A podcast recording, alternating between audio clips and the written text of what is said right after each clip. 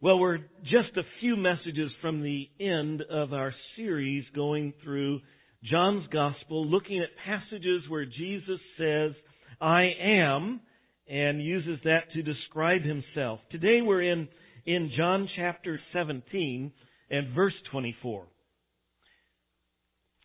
Father, I desire that they also, whom you have given me, may be with me where I am to see my glory that you have given me because you loved me before the foundation of the world. The I am statement here is where I am. Doesn't sound like a lot to work on this morning, but it, it really is quite rich. I hope you'll be blessed as I was this week. I was blown away, but some of what I, some of what I saw. Jesus and the disciples have left the upper room. We've seen them there the last few chapters, and um, they've left the upper room. It's probably late at night. They are on their way to the Garden of Gethsemane. Most of us are not very acquainted with the uh, with the layout of Jerusalem and the topography, and so just maybe this picture will help you get it. It's a topographical map, and the the city of Jerusalem is there on your left, and the the uh, Mount of Olives to your right, the Kidron Valley in the middle, and the Garden of Gethsemane is across the Kidron Valley from Jerusalem, there on the on the slopes of the Mount of Olives, and and um, they have left the upper room. They're headed to the Garden of Gethsemane, but they aren't there yet because they haven't crossed the Kidron Valley. That happens the first verse of chapter 18. And so they're somewhere in the city of Jerusalem. We don't know where. And so we don't know exactly where this happens. But as they've been going along, they've been talking. And here in chapter 17, Jesus begins our verse here, you'll notice, with the word Father. If we go back to the first verse of chapter 17, we'll find it says, when Jesus had spoken these words, he lifted up his eyes to heaven and said, Father, the hour has come. Jesus, in other words, he's praying. And this chapter 17 is all one long prayer of Jesus. It is often called Jesus' high priestly prayer because we know that Jesus is called in Hebrews chapter 4 verse 14, he's called our great high priest. It says, we have a great high priest who has passed through the heavens, Jesus, the Son of God. A few chapters over from that in the book of Hebrews chapter 7, it says that he, Jesus, always lives to make intercession for us. In other words, if you wonder what is Jesus doing right now, we can say that the scripture tells us that Jesus is serving as our high priest and he is praying for us. In this chapter, in, the, in this verse, chapter 17 verse 24, there are really three marvelous things, marvelous truths I want to call our attention to this morning. And the first one is that Jesus prays for us. Jesus is praying for you right now. As we come here and we read chapter 17, you might wonder, is chapter 17, this prayer of Jesus, is it all about Jesus or is it all about the disciples?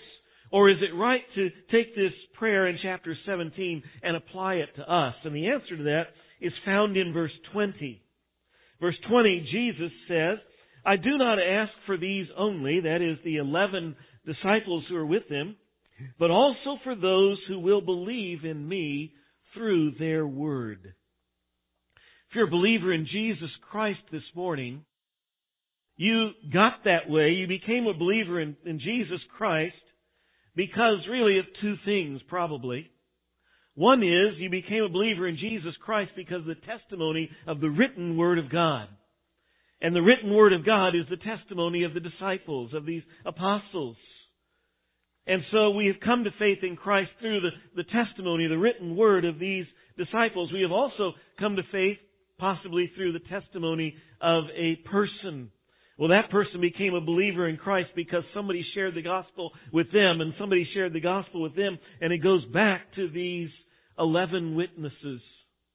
And so it is through their word that you and I have become believers in Jesus Christ and so that includes us right here in these, in this prayer.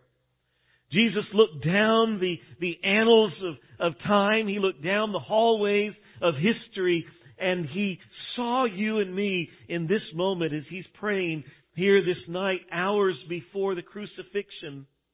He's praying for you and He's praying for me. As I said, Hebrews tells us that He right now is praying for us continually. But it doesn't tell us what He prays for. This is unique in that for a moment the, the curtain is, is pulled back and we are able to go into where we can sit and listen at Jesus' feet and hear Him pray. And we see what it is and how it is that He prays for you and me as our great high priest. I'm thankful that this is a church that prays. That you are people who, who enjoy and are faithful in praying for one another. We share prayer requests. Every week many of you write down prayer requests on, on the little tab that we turn in and, and, uh, those are collected and we share those among one another and during the week you guys are calling in or emailing in saying, would you please pray for me? And we share that with others in the body and we pray together. That's a good thing. We pray for things like illnesses. We pray about surgeries. We pray about jobs and lost jobs. And we pray about loss of a loved one or those who are, uh, who are close to, to the time of leaving this life, like our sister Lola, who, uh, perhaps uh, very soon, the next day or so, possibly may go home. And that's really where she's been longing to go. We pray for those things. That is good for us to do. But our greatest needs are greater than those needs. There are requests that you and I tend to be reluctant to share. Relational issues, family problems, hidden hurts, failures, habitual sins, things that we least want to share are often very important things for us to be praying about and they're good for us to address and good for us to pray for together. May I say our greatest needs are even less requested and yet more important than those. In this prayer, Jesus, our great high priest, if you go through and read, he prays about, not about jobs and illnesses, not about our relational issues and hidden hurts and Jesus prays, you'll see, he prays, verse 15, to protect us from the evil one. He prays for us because we, he has sent us into a hostile world on a mission.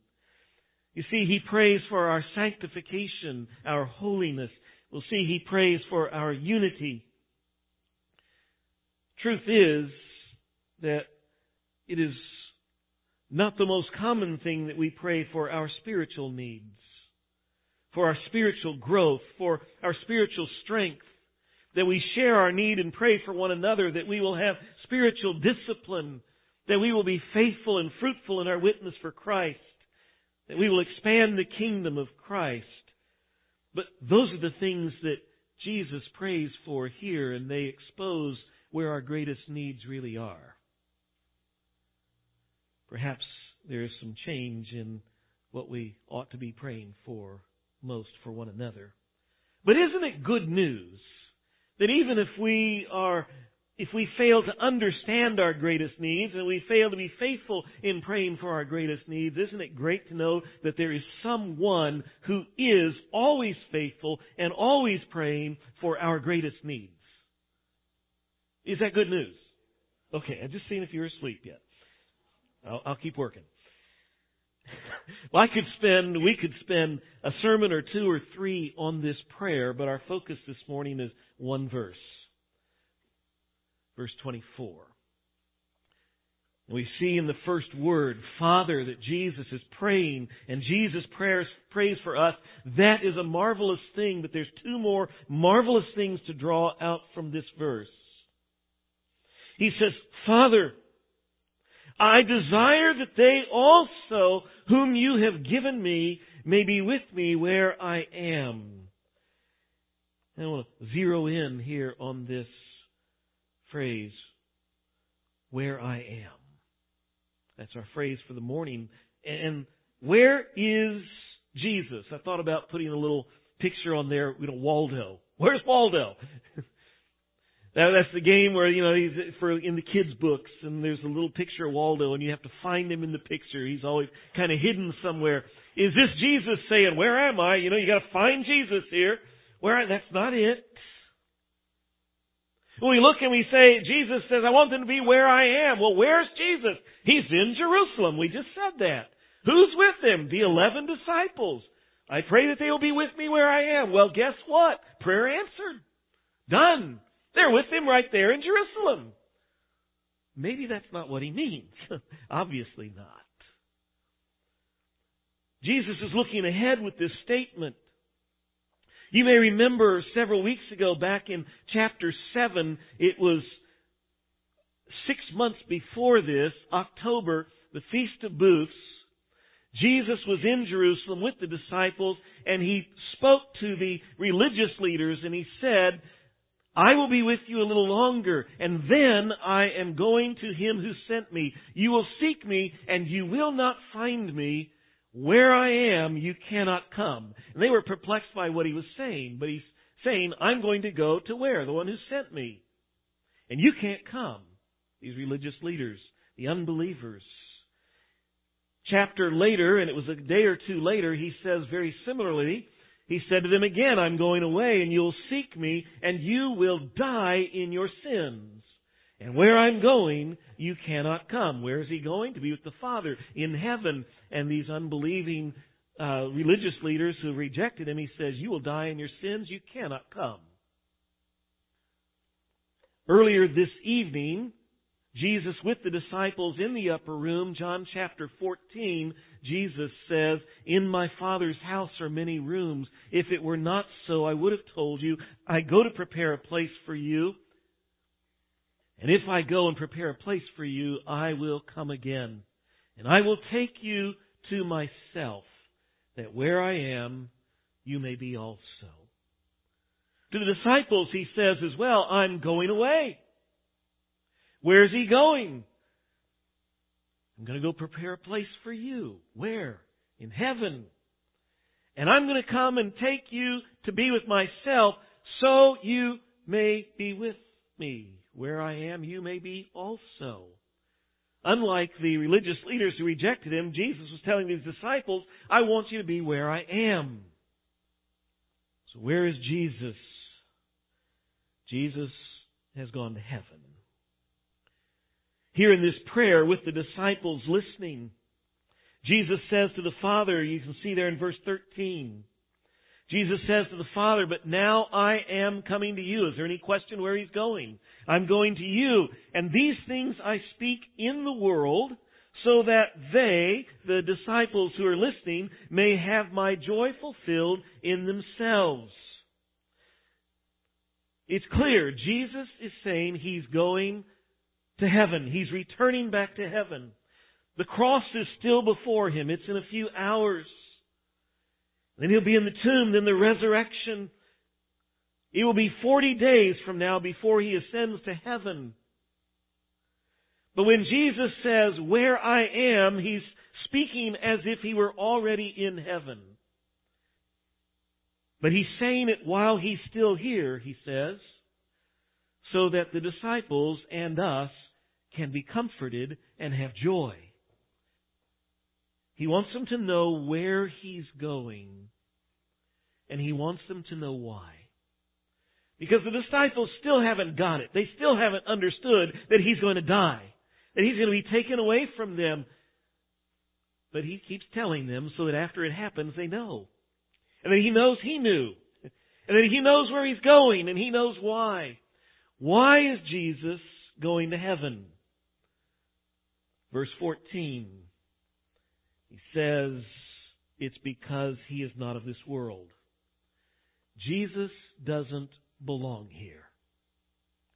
Jesus came from heaven. Heaven is his home. He came to earth, but earth is not his home. He is returning back to the one who sent him. He's returning back to the Father. He's returning back to heaven. He's going to his home. He doesn't belong here. But would you look at me carefully with what he says in verse 14? I have given them your word, and the world has hated them, notice, for they are not of this world any more than I am of the world. And look at verse 16, two verses later. They are not of the world, even as I am not of it. Jesus is returning to heaven because this isn't his home. But there's amazing, something amazing here. This isn't our home either. We don't belong here anymore. Jesus speaking of his disciples, of his followers, you and me says, as the old song goes, this world isn't our home. We're just passing through. As the apostle Paul said to the Philippians, our citizenship is in heaven, and from it we await a Savior, the Lord Jesus Christ. Our citizenship is in heaven. But until Jesus takes us home, and we're waiting for Him to come back, as Paul writes there, to take us to heaven. But as we're waiting here, we are called, as Peter writes in 1 Peter chapter 2, he says that we are to live as aliens and strangers in this world. We're to live as people whose home isn't here. We're not to put our roots down deep and to think that this is where it's at and that this is where we belong. We're to realize we're citizens of heaven, live as citizens of heaven, look forward to heaven, but in the meantime recognize that He has left us here. And why has He left us here? Verse 18. He says to the Father, As you have sent me into the world, so I have sent them into the world. We don't belong here, but He has left us here on a mission to go into the world as his witnesses, as we saw last fall. So the two great realities. Number one, Jesus prays for us. Great reality number two, Jesus went back to heaven because his home is in heaven, but so is ours. There's a third amazing reality in this verse. Jesus says, again going back, Father, I desire that they also, whom you have given me, may be with me where I am. This little word, I desire, is marvelous. And what we read here ought to rock our world. Because what Jesus has just said is that Jesus wants us to be with Him. I wonder, how many people really want to hang out with you and me? Now I get it. You've got 1,763 friends on Facebook. You've got 942 who follow you on Twitter. But how many of those people, when push comes to shove, really want to come and hang out with you and spend the day? When you don't have anything big to offer like tickets to the Cardinals opening day ball game. Which I'm just saying, if you have some and you're looking for somebody to go along, I'm your guy. I'm free tonight. We can make this happen. or, you know, you've got free pizza and a 96 inch ultra high definition TV. We can watch the opening game or whatever else you have to offer. If you don't have all that stuff to offer, how many people just want to come and hang out with you because uh, you are such a wonderful person and they love you and care about you? That big long list of followers and friends just got smaller. And so of those ten people, I wonder how many of them you want to hang out with. See, the reality is, if we could see that whole list of people who have you on speed dial, assuming there are some, probably very few of them are rich, famous, influential, beautiful, powerful, influential, attractive, whatever. The reality is, most of us just aren't that popular. And so it really ought to blow us away. Jesus, the Lord of glory, the King of creation, says, I want them to be with me. I want her to be with me. I want him to be with me. I want you to be with me. Who else says that? Not too many folks. And no one else like Jesus. That's amazing. But there's more. That's big news, but it gets bigger. See, when it says here that Jesus desires, that's not just a wishful thinking, a nice thought. The Greek word here is a little stronger than that. It means that he wills. It means that he purposes. It's interesting. Jesus says here that he says, I desire that they also, notice that next phrase, whom you have given me. Jesus says that same thing up in verse 6, says it twice. You gave them to me. He says it in verse 9. He says it again here. Four times in this prayer, Jesus says to the Father, You gave them to me. See, here's the thing. God has purposed to save you and me. It is God's will, His purpose to save us. And this is a statement of assurance. God the Father has desired to save you. Now, we, we know that the Bible says that we are to believe on the Lord Jesus Christ. We are to have faith in Him. We are to repent and turn to Him. There is action and faith and belief on our part. But then we go to the Scripture and we find that Paul writes to the Ephesians that God chose us before the foundations of the world. He has elected us. And my mind can't put all that together, but let me just say this. Jesus is saying the Father has given us to Him. And what Jesus is saying, it is my purpose, it is my resolve, it is my will, it is my desire that they be with me. He's not just wishing and thinking, he's saying, it's my plan, it's my purpose, it is what, it, I know that it has been your plan to give them to me. And I'm going to make sure that they're with me. And at the same time, it's a prayer asking for God to make sure that this happens. It's God the Father, God the Son agreeing, saying that this is God's purpose. And Jesus says this for assurance so that we can be sure of this, that God will complete what He started in us. As Paul wrote to the Philippians, I am sure of this, that he who began a good work in you will bring it to completion at the day of Jesus Christ. It's good news. God the Father and God the Son are moving to get you and me where we belong. Our home is in heaven and He's going to make sure we get there.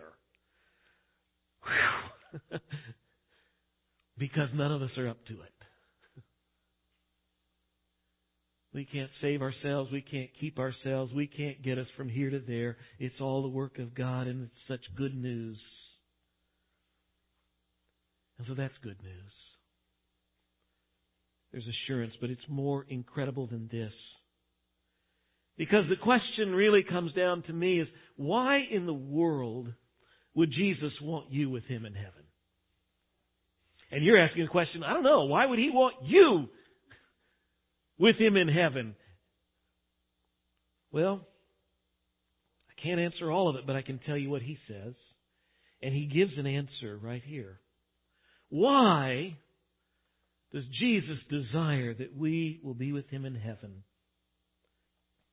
He says this, I desire that they also, whom you have given me, may be with me. Keep going. To see my glory that you have given me because you have loved me before the foundation of the world.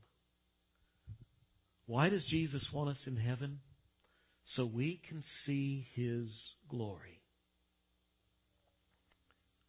Now, why in the world is it such a big deal that Jesus wants us to see His glory? I can think of a bunch of answers to that question biblically. Matter of fact, I jotted down about a half dozen of them, and then I realized I didn't have time to go over them this morning without going really, really long, so I scratched them, and you'll be glad for that. We're just going to go to the one that's in the text.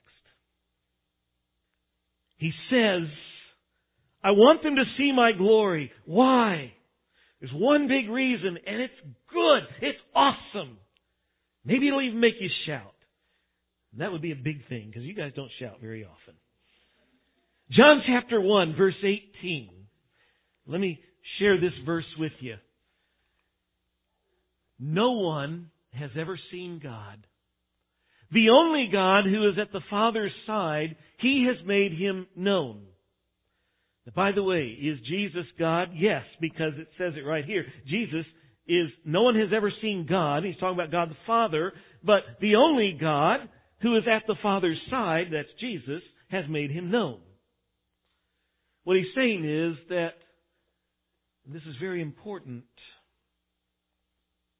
that one of the great purposes of God the Son is to make God the Father known.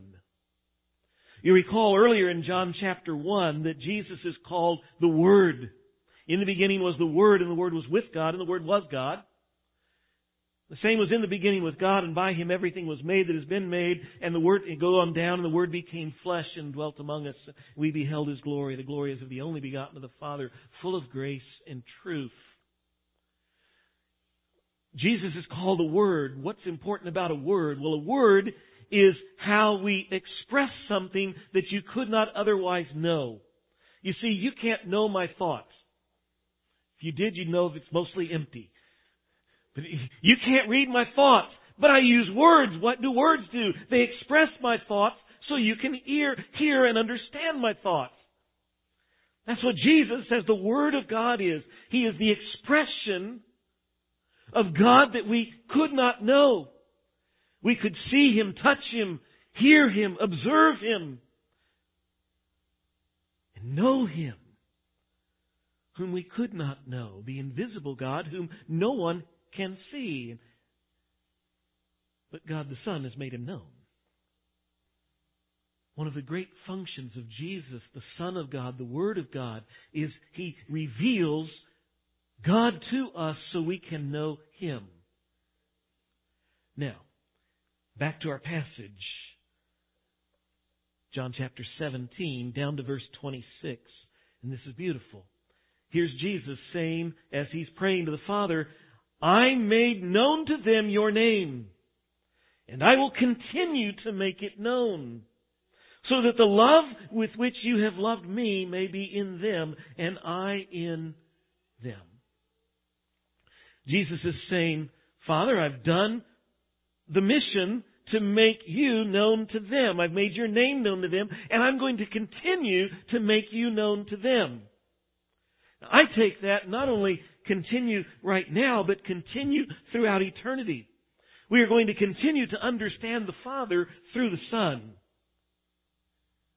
Now, notice what else he says.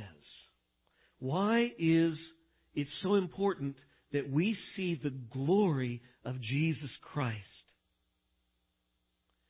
Because it's when we see the glory of Jesus Christ face to face in heaven, when we see the glory that Jesus says that you have bestowed and heaped upon Him from the beginning, because of your love for the Son,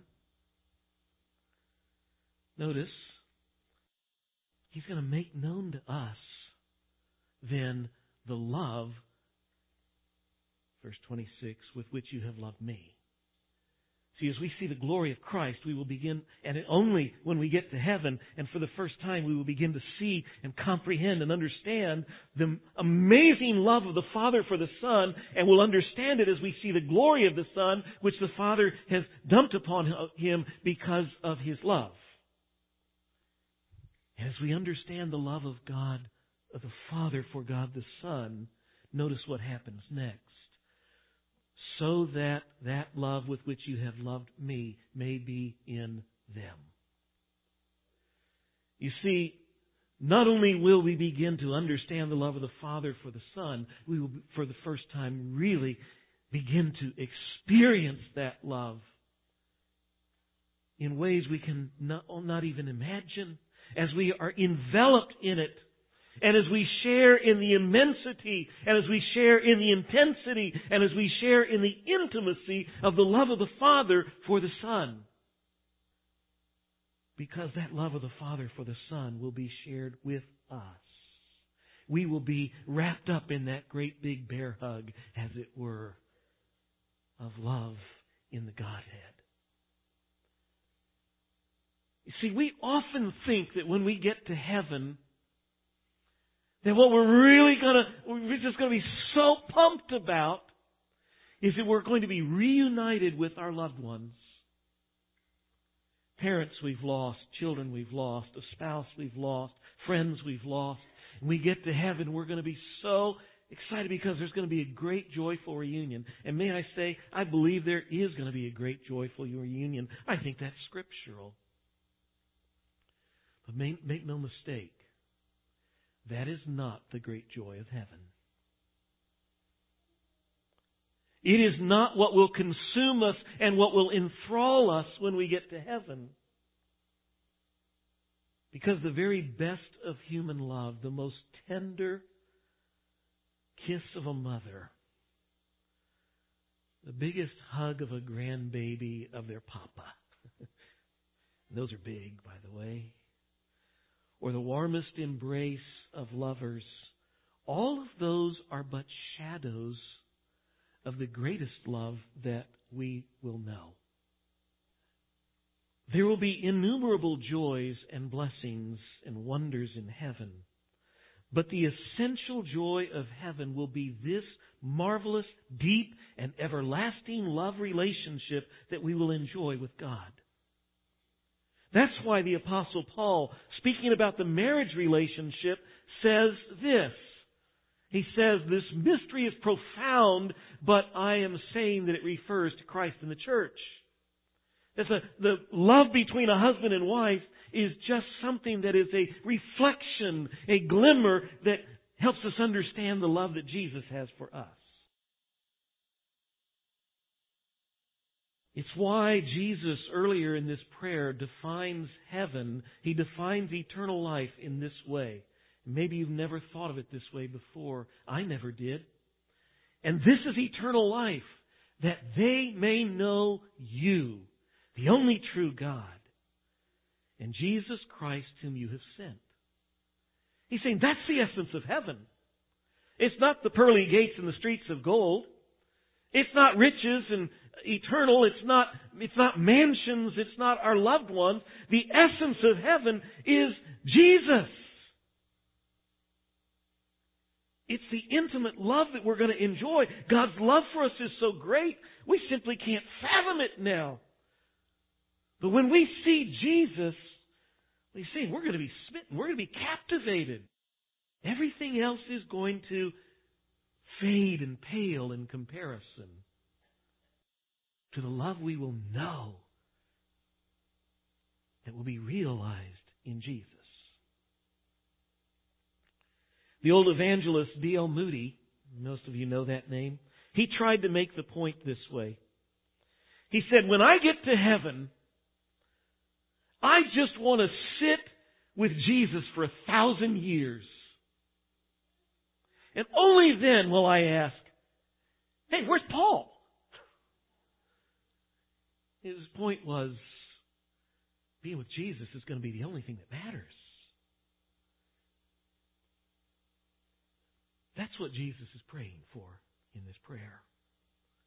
I want you with me because I love you so much. Isn't that awesome? The great question is, will you be there? Do you know if you're headed for heaven? There's only one way. Jesus said in John 14, He says, I am the way, the truth, and the life. No one comes to the Father except through me. He says, God so loved the world that He gave His one and only Son that whoever believes in Him will not perish, but have eternal life.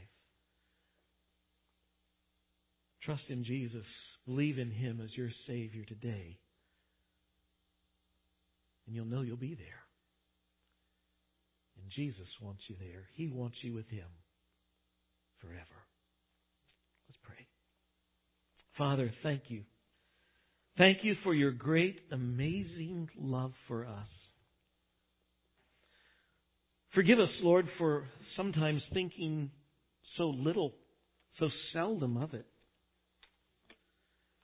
For failing to understand just how great your love, that you loved us so much that you sent Jesus you, God, became man in order to take upon you our sin and to die in our place.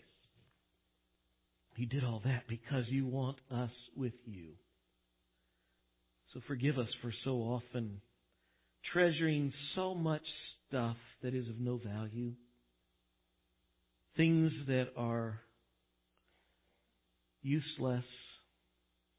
Loving our own way and our own desires.